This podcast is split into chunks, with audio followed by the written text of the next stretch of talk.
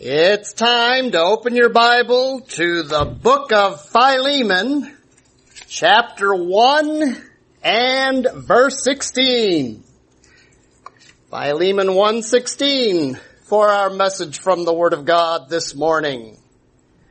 If you're using the Pew Bible, all you have to do is turn to page 1286 to find Philemon 1 and verse 16. Today's date is September 2nd, 2018. Fall is falling. Our text is going to be in Philemon 1, verses 16 and 17. And the title of this morning's message is Philemon's Return Policy. Philemon's Return Policy. And we begin with the story of a mother who went into her son's room one morning and said, Wake up, son. It's the first day of school. And you don't want to be late.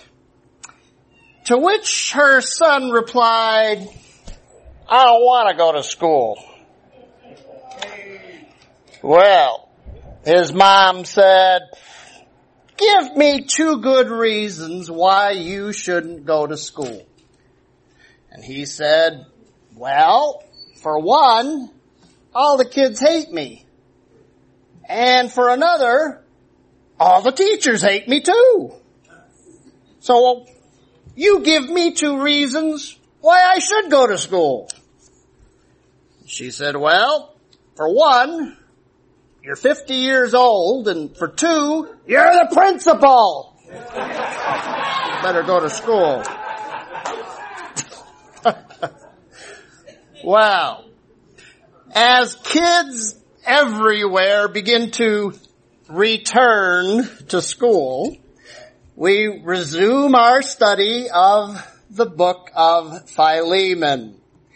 A book that is all about the return of a runaway slave named Onesimus. A runaway slave who met the apostle Paul and got saved. And now Paul is returning him to his master Philemon, asking him to have a merciful return policy for Onesimus and not be too hard on him. Last week we saw Paul say to Philemon, you know, maybe the reason that he ran away in the first place was so that he could get saved. And you could receive him back as a believer.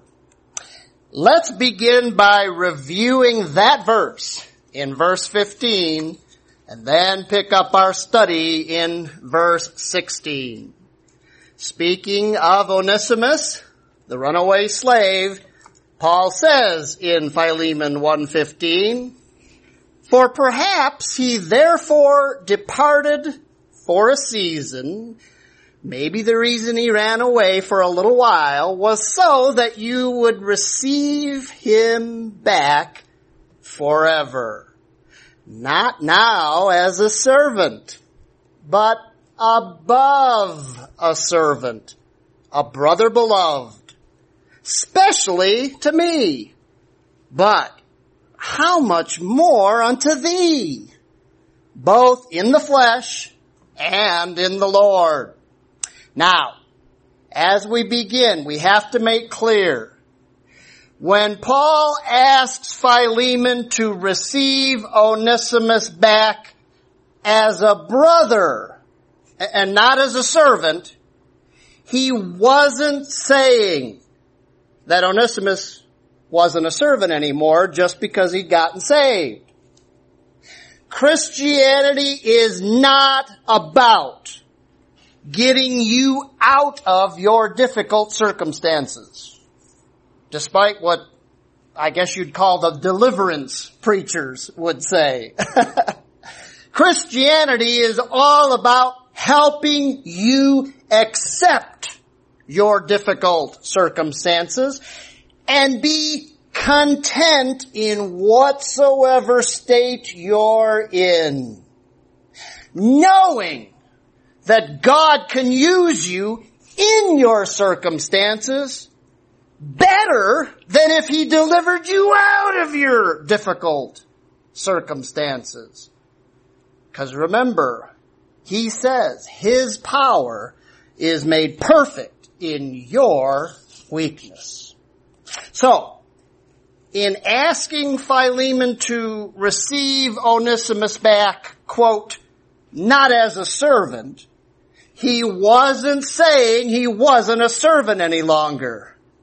He was just telling Philemon not to receive him as a servant. That he should receive him as a brother instead.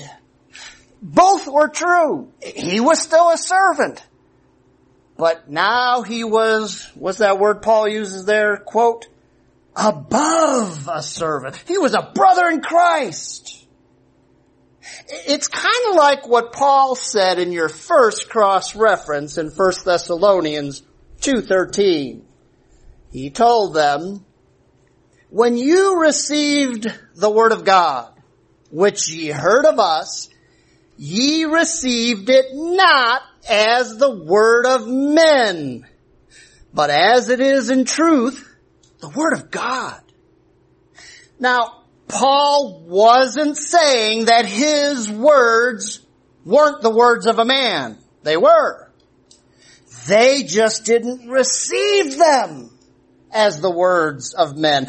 They received them as above the words of men. They received them as the words of God. You, you see the same thing in your next reference when Paul said to the Galatians, in Galatians 4 and verse 14. He reminded them that they had received him as an angel of God, even as Christ Jesus. Now Paul wasn't saying he wasn't a man. He was just saying they didn't receive him as a man. They received him as an angel. Now angels were messengers from God, right? So the Galatians received Paul as somebody who had a message from God for them.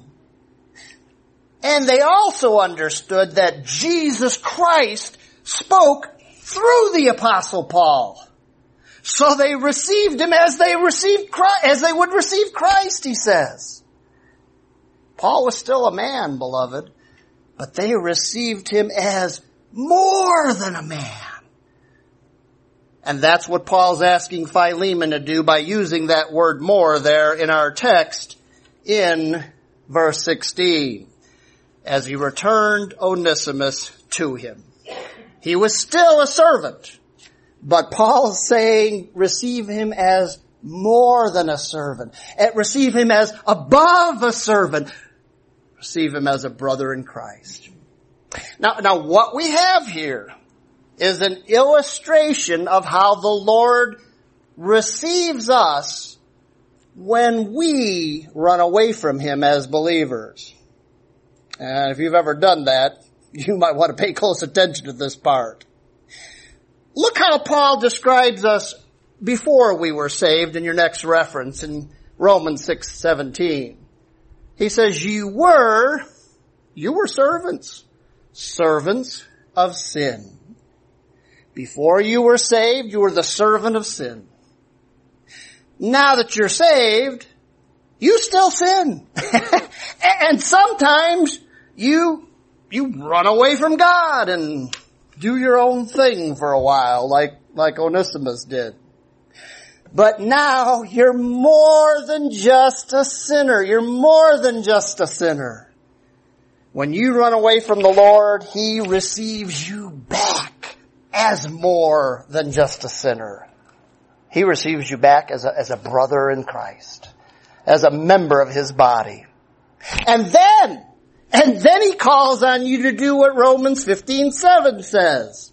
Receive ye one another as Christ also received us to the glory of God. Listen, when some brother or sister in Christ wrongs you, God expects you to receive them back as Christ received you.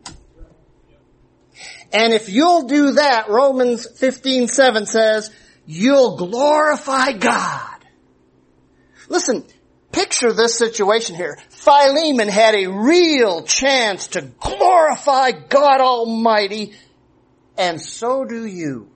Every time somebody wrongs you. It hurts when somebody wrongs you, but it is a major spiritual opportunity for you to bring glory to God by forgiving them.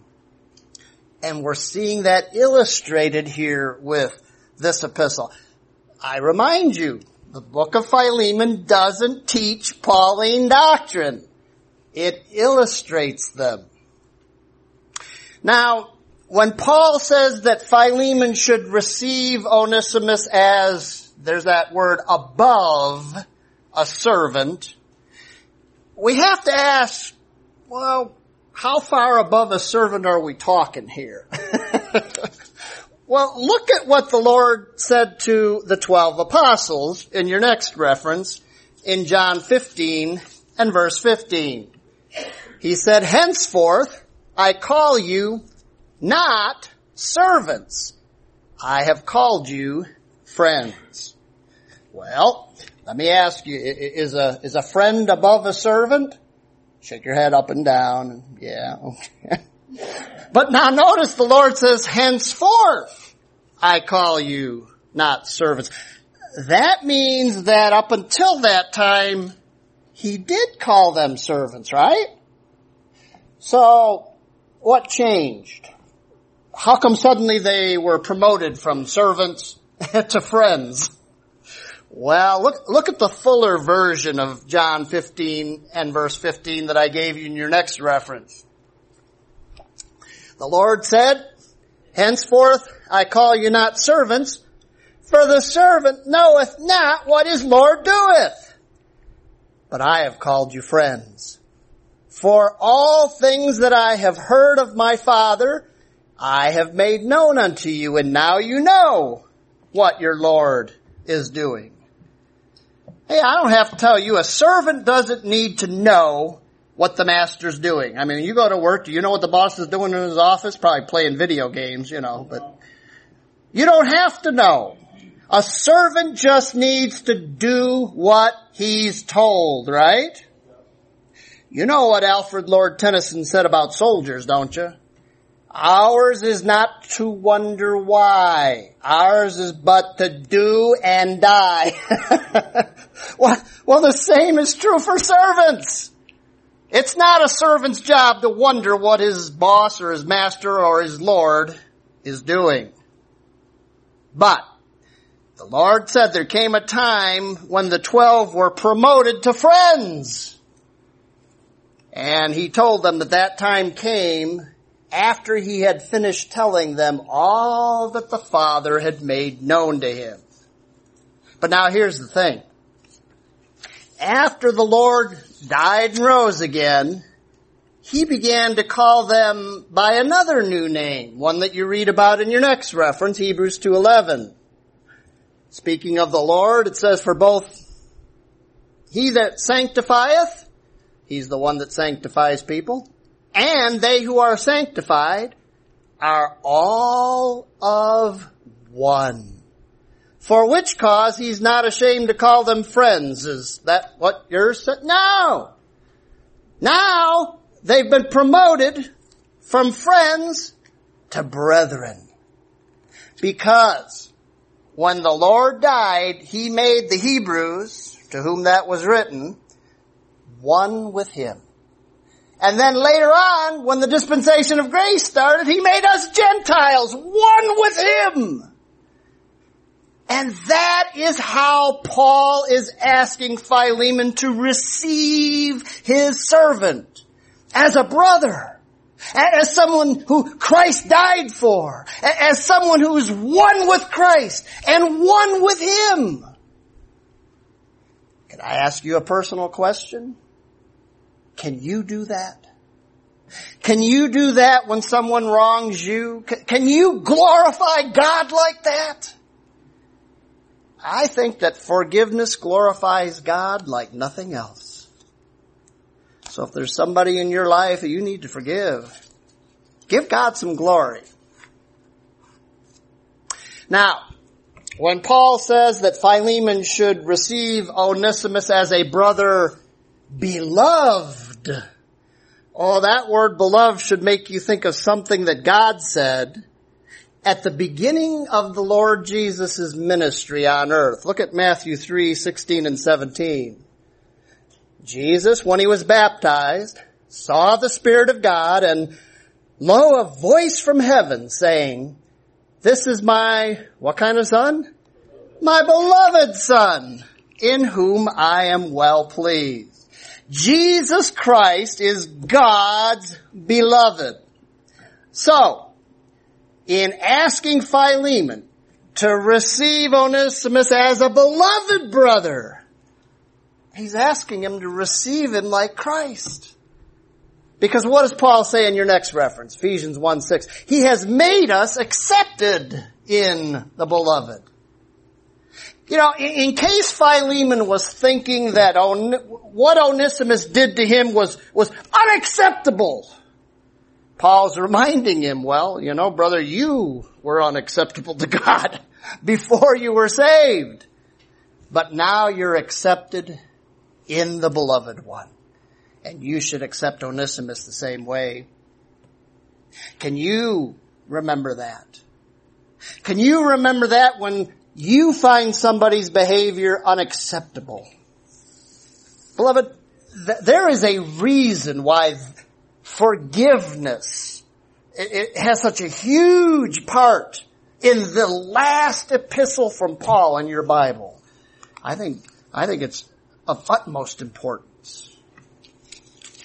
But now with that word beloved, if you know your Bible, you know that after God the Father called his son beloved at his baptism, he later repeated that in Matthew 17. Look at your next reference in Matthew 17 and verse 5.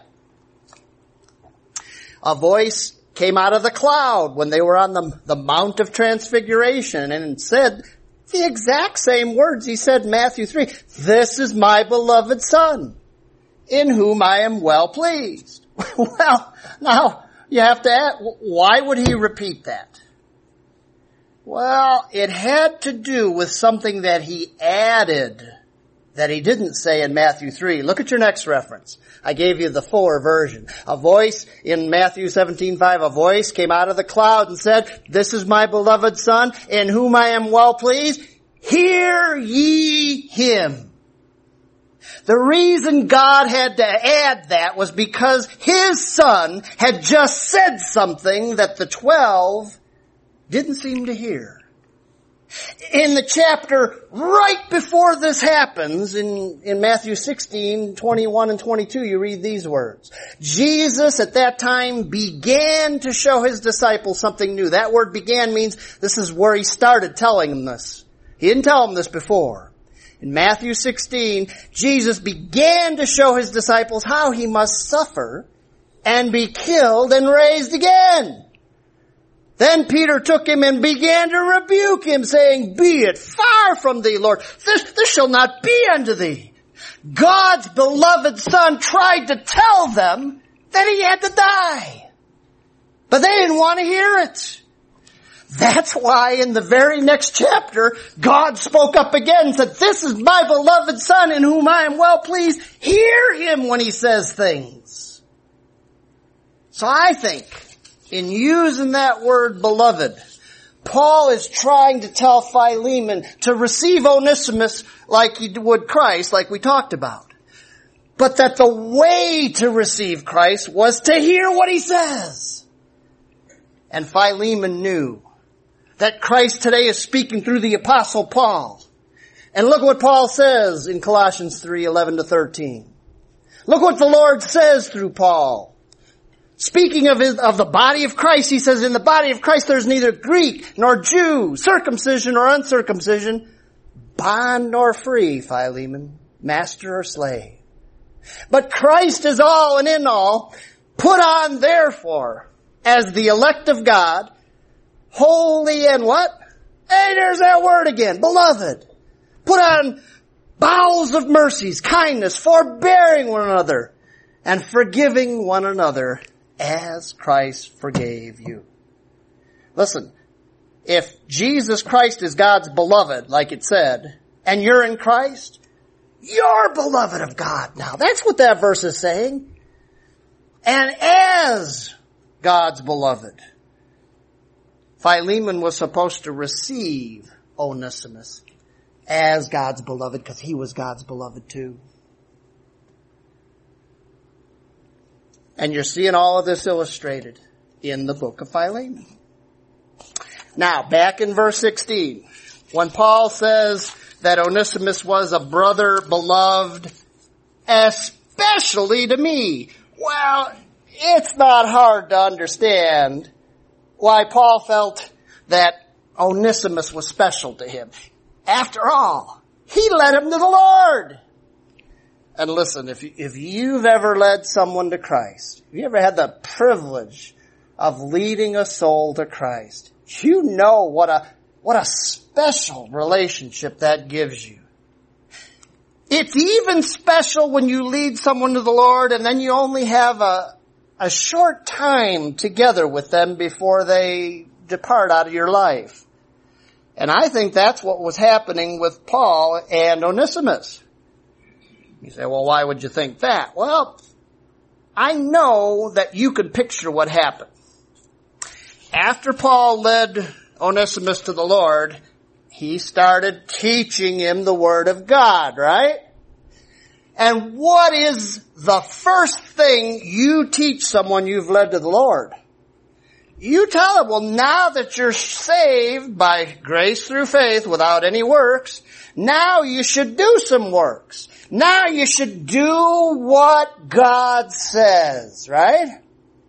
When you lead a child to the Lord, the first thing you tell him is what Ephesians 6 1 says. Children, obey your parents in the Lord. When you lead a wife to the Lord, the first thing you tell a wife is 1 Corinthians 11:3. The head of the woman is the man. And then when you lead a husband to the Lord, the first thing you tell him is in your next, is a different part of 1 Corinthians 11.3. The head of every man is Christ. But what's the first thing you tell a servant after you lead a servant to the Lord? Colossians 3.22, servants, obey in all things your masters according to the flesh. So, after Paul led Onesimus to the Lord, that's the first thing he would have taught him. Can't you just hear it? Can't you just hear Paul reading that verse, Colossians 3.22, which was part of the letter to the Colossians where Philemon lived? Can't you just hear Paul reading that verse and looking at Onesimus and saying, now you know what that means, son. that means you have to go back to your master. And, and Paul, listen, Paul would not have waited very long to teach him that. He would have sent, he would have led him to the Lord, taught him that, and sent him back to his master, knowing that, that, that Philemon would teach him the Word of God once he got back. My point is that Paul didn't know Onesimus very long, and yet he says he was special to him. But that explains in verse 16 why he went on to tell Philemon, yeah, he's special to me, but how much more to thee? You see, Philemon had known Onesimus for a long time. Maybe even since birth if he was born a slave. Might be the reason Onesimus ran away in the first place. He, he might have thought to himself, why should I have to be a slave just because my dad ran up debts he couldn't pay or, or whatever the reason he ended up in slavery was? But when someone you've known a long time gets saved, it's special. What does Paul say in verse 16? In the flesh. Right? But he also says in verse 16, in the Lord. He says Onesimus is now special to you in the Lord. What does that mean? Well, I think it means this. Onesimus was somebody that Philemon was witnessing to. Somebody he'd been praying on his knees to God for. Somebody he probably was ordering him to attend the home church that they had there so that he could hear the Word of God taught. Now maybe you're thinking, well, why would you teach an unsaved man the Word of God? Oh my dear friends, it would be to try to win him to Christ. Evangelism is more than just repeating Christ died for our sins and rose again backward and forward and inside out and, illustrated nine ways the Sunday. People get saved by hearing the Word of God taught. The book of Romans in your Bible is, a, is an exposition of the gospel of salvation. Pastor Kirkwood called it the handbook of salvation. Well, there's, listen, there's people out there, if the gospel doesn't make logical sense, they're not gonna believe it. Well, that's what the book of Romans does. So when you teach it, people trust Christ. People, people even get saved when, here's a big word, eschatology is taught. You know what eschatology, not even an easy word to say. Eschatology is, is the study of end time things. Did I get that one right, Boyd? uh, the rapture, the tribulation, the second coming, the kingdom. It's strange, but people are often more afraid of the Antichrist than they are of hell. I think it has something to do with how they're, uh, of what they can relate to. For instance, I'm more afraid of being cut with a knife than I am of being shot with a gun. Probably because I've been cut with a knife. Not in a knife fight. I mean, you know, opening some of those packaging things that's pla- you know, those plastic things. They say more people are in the ER for that than just about anything else. Uh, I've been cut with a knife. But I've never been shot with a gun. Yet anyway. um, so, I'm more afraid of what I can relate to. Well, most people can't relate to a, a, a, an eternal fire that burns, but never burns them up. Because they've never experienced a fire that, that, that, that, that, that burns but doesn't consume. But you talk to them about having to take a mark or they won't be able to buy food and they can relate to that. Because everybody's been hungry at some time or other in their life. Not like in impoverished lands, but I can remember years ago I used to do things like going on weekend canoeing trips with my cousin and we went on a canoeing trip one time to a, and we got to the place and the, when we got there the only diner was closed and we were hungry. And then we woke up in the morning and found out it was one of those places that doesn't serve breakfast. So we thought, well, we can either wait around till noon when they open or do the canoeing we came here to do. I'll tell you what, by the end of that day, you know, when you're young especially, uh, you, you, get hungry like you're a growing boy, you know. Everybody's been hungry at some time or another. So even teaching eschatology can, can, can get people to get saved to escape the Antichrist. I don't want any of that. My point is, Philemon had heavily invested in Onesimus, in spiritual things like that. And when you're witnessing to someone and praying for someone and teaching someone the Word of God and they get saved, they are special to you. What does Paul say? in the Lord. See how he's saying, see what, see what the meaning behind that expression there? And here's another thing. Now that Onesimus was saved, there was another way that he was special in the flesh. Now that his servant was saved, he was going to be a better servant than before he got saved. Because Christianity can make you a better person. Amen? Now listen, um, it's not automatic like the Lordship salvation people think. The Corinthians proved that. They got, they got saved and they, they, they took them a while to come around, didn't it? But people often become better people after they're saved. I can remember reading a biography of evangelist Billy Sunday, and uh, he, he used to do crusades like Billy Graham did, and only Billy Sunday preached hard on alcohol. In fact, they say that he was probably one of the leading reasons they passed the 18th Amendment and, and led us into the prohibition area. One of the ways he got to be so famous is when he would preach in one city. Business owners would call their partners and their associates in other cities and say, you got to get behind this guy when he gets to your time. You got to support him financially because ever since he preached here in our city, my employees stopped showing up for work drunk or, or hung over. And that's good for business. So they got behind him and supported him. Drunks who get saved are less likely to keep drinking. And now that Onesimus was saved, he was less likely to run away.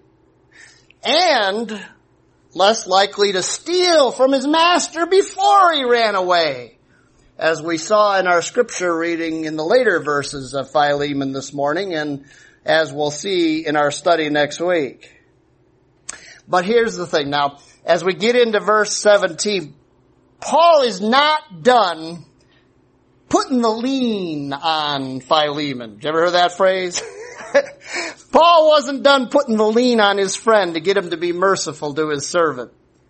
He's got another argument in verse 17 in your Bible.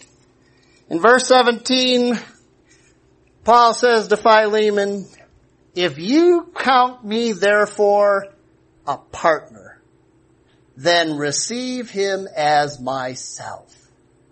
Now you know what a partner is, right?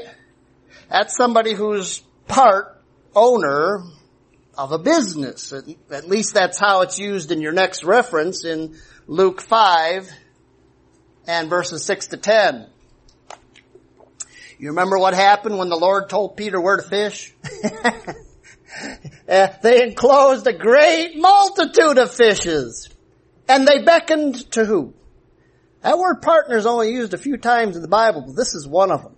They beckoned to their partners, which were in the other ship. They had two ships.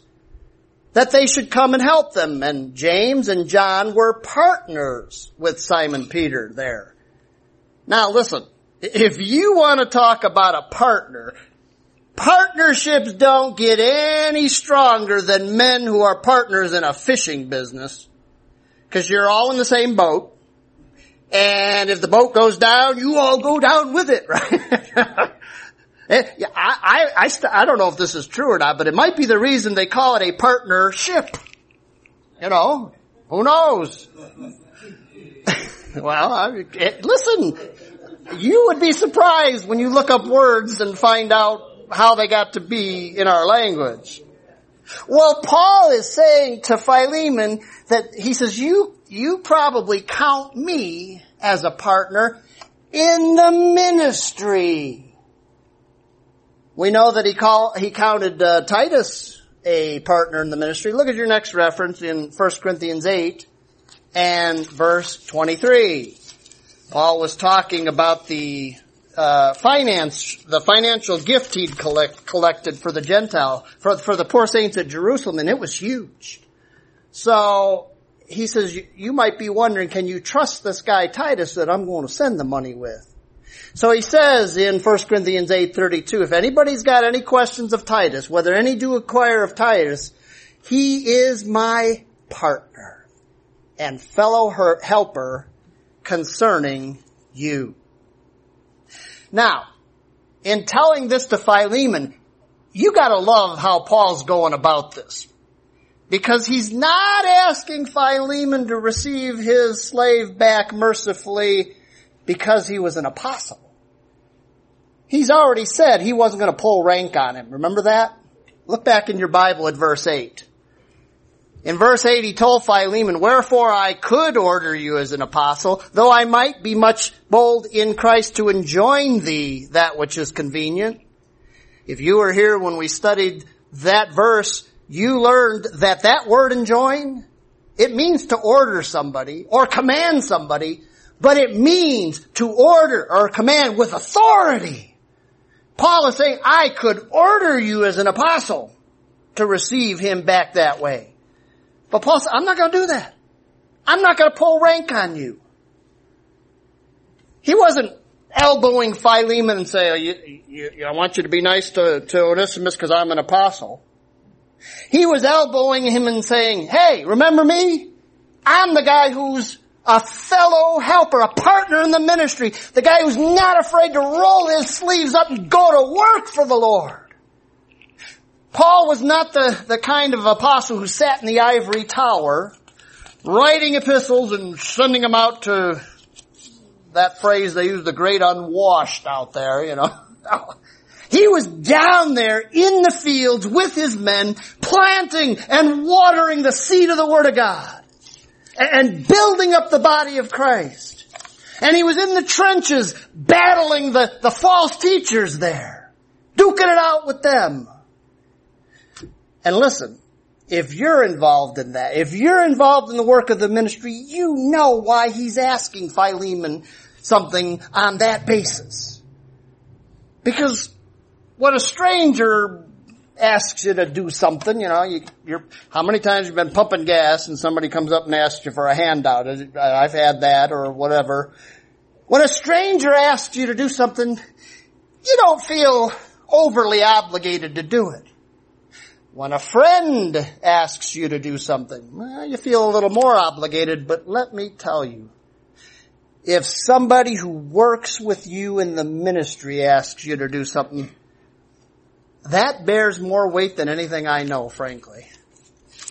I mean, my partners in the ministry here at Faith Bible Church, they don't ask much, but of me. But when they do, I can tell you, I feel the lean. I feel them leaning. Thornton is one of my oldest and dearest partners in the ministry. And he loves electronics. And he loves this electronic store on the south side of Chicago. And a few years ago he had something that was broken. He wanted me to take it there and then pick it up afterward. And I really hate going into Chicago. I, you know, I hate the traffic and the time it takes. And every week I go, when I go to BBS, I gladly pay the tolls to go around the city rather than go through the city. And listen, Thornton doesn't ask much of me. The only reason he asked that was because he hates traffic even more.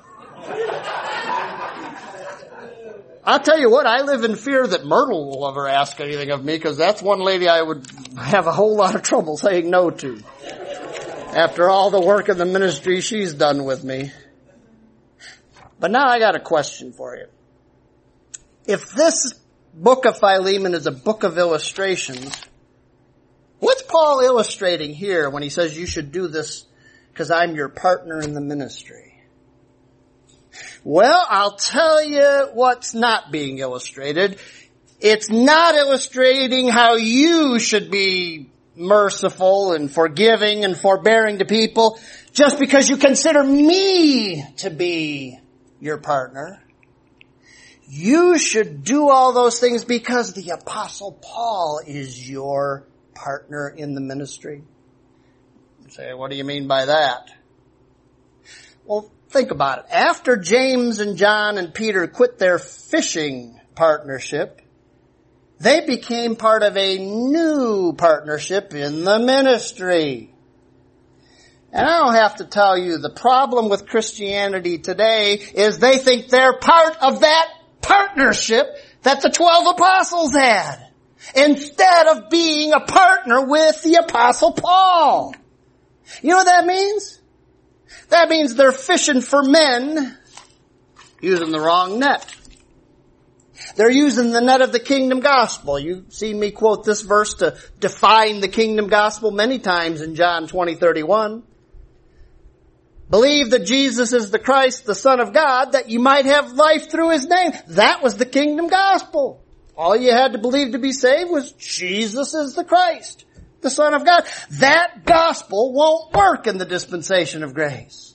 If you want to be saved today, you have to believe that the Son of God died for your sins. What's the point? They're using the wrong net to catch men. A few weeks ago when I went fishing with my son Jesse, I asked him, well, should I bring some worms or minnows? And he said, well, you can if you want to, but Mepps number five is king on this lake. Anybody a fisherman? You know what the Mepps spinners are? The Mepps spinners are, in fact, the reason it might be so good on that lake, the Mepps factory that ships them all over the country is right near there. He said, you can bring worms and minnows if you want, but Mepps five, number five is king on this lake. And you know what? He was right. I didn't catch anything on worms. But I did catch a good sized northern pike, and those things are mean. Did you ever catch a northern pike? Mean, vicious, ornery fish. They'll bite you. They'll draw blood. I did catch a northern pike on a Rapala shad rap. And Jesse looked at that and he says, huh, that's the first time I've ever seen a fish caught uh, in this lake on anything but a, a Mepps number five. And I said, well, just stick with your old dad and you'll learn a few things about fishing. but whether you're fishing with nets or bait, you've got to use the right one. And the same is true for fishing for men. Too many Christians today are using the net of the kingdom gospel. Some of them are even using the, the net of the law of Moses, partnering with Moses in the ministry instead of Paul. Saying that you gotta keep the law of Moses, the Ten Commandments to be saved. Or like the Lordship Salvation people say, you gotta, you gotta keep the law to prove you're saved.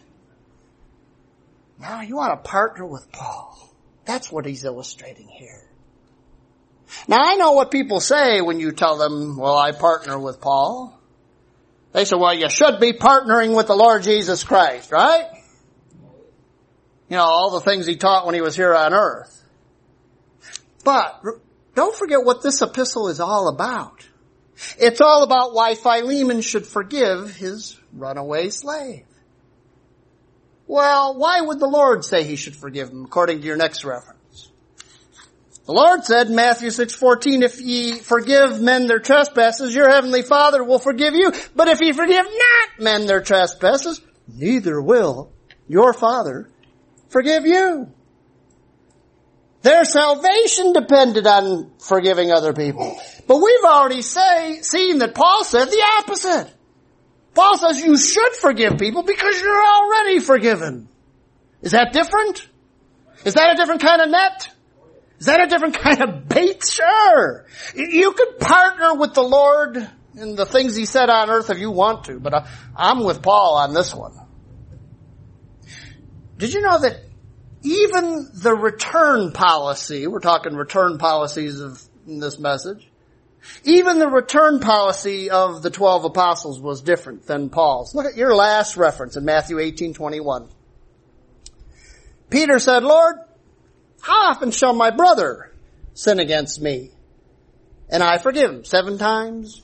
Peter thought he, was, thought he was being generous with that. And Jesus said, no, unto 70 times seven. now listen, he, the Lord was not saying, as most people teach this passage, that you should never stop forgiving. 70 times 7 is how many years, you mathematicians? 490, what he's talking about is years. Get Clarence Larkin's big book, Dispensational Truth. He's got a chart in there that I just love. Had to been a spiritual genius to figure this out. He maps out Israel's history and shows that there are four sections of 490 years each. The last of them, Daniel talked about 70 years are, you know, on, uh, are determined on your people, he says. So what the Lord was saying here is this. You've got to keep forgiving, Peter, unto the last of that 490 year section unto the end of the tribulation. And after the tribulation, you won't have to worry about forgiving other people because all the ones who are persecuting you are going to die at the battle of Armageddon. No, folks, it's Paul's return policy that says keep on forgiving no matter how often you've been wronged. That's what verse 16 is illustrating here. And it's an important illustration.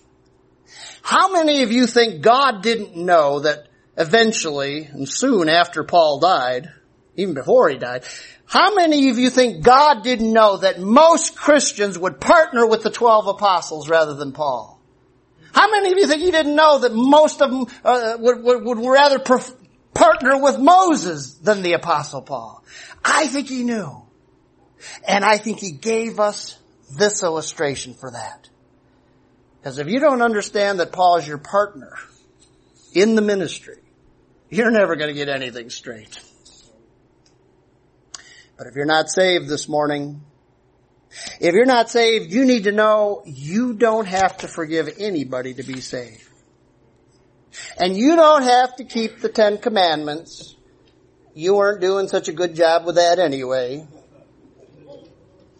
The only way, Paul says in the book of Romans, where he analyzes and studies and expounds the gospel of salvation, Paul says in the book of Romans that you can be saved by the Ten Commandments if you never break one in your entire life. You keep them perfectly. Well, that ship sailed when you were a little kid.